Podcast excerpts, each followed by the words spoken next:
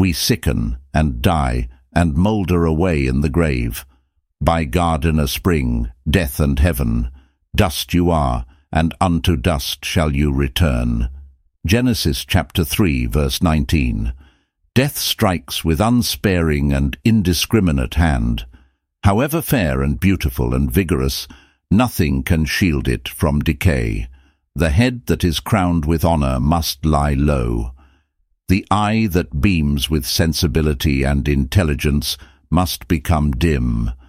The tongue shall become mute that moves with powerful and melting persuasion.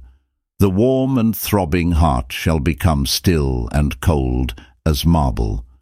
Wherever we cast our eyes, we see all that is most permanent hastening to decay. Disease springs up in every climate.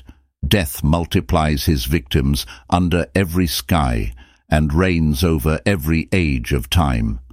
We sicken and die and moulder away in the grave.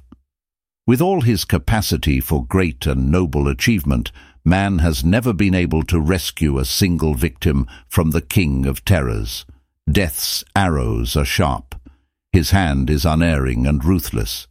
The giant stalks unseen, and throughout all the vast arena of his conflicts, none can resist or evade his ravages.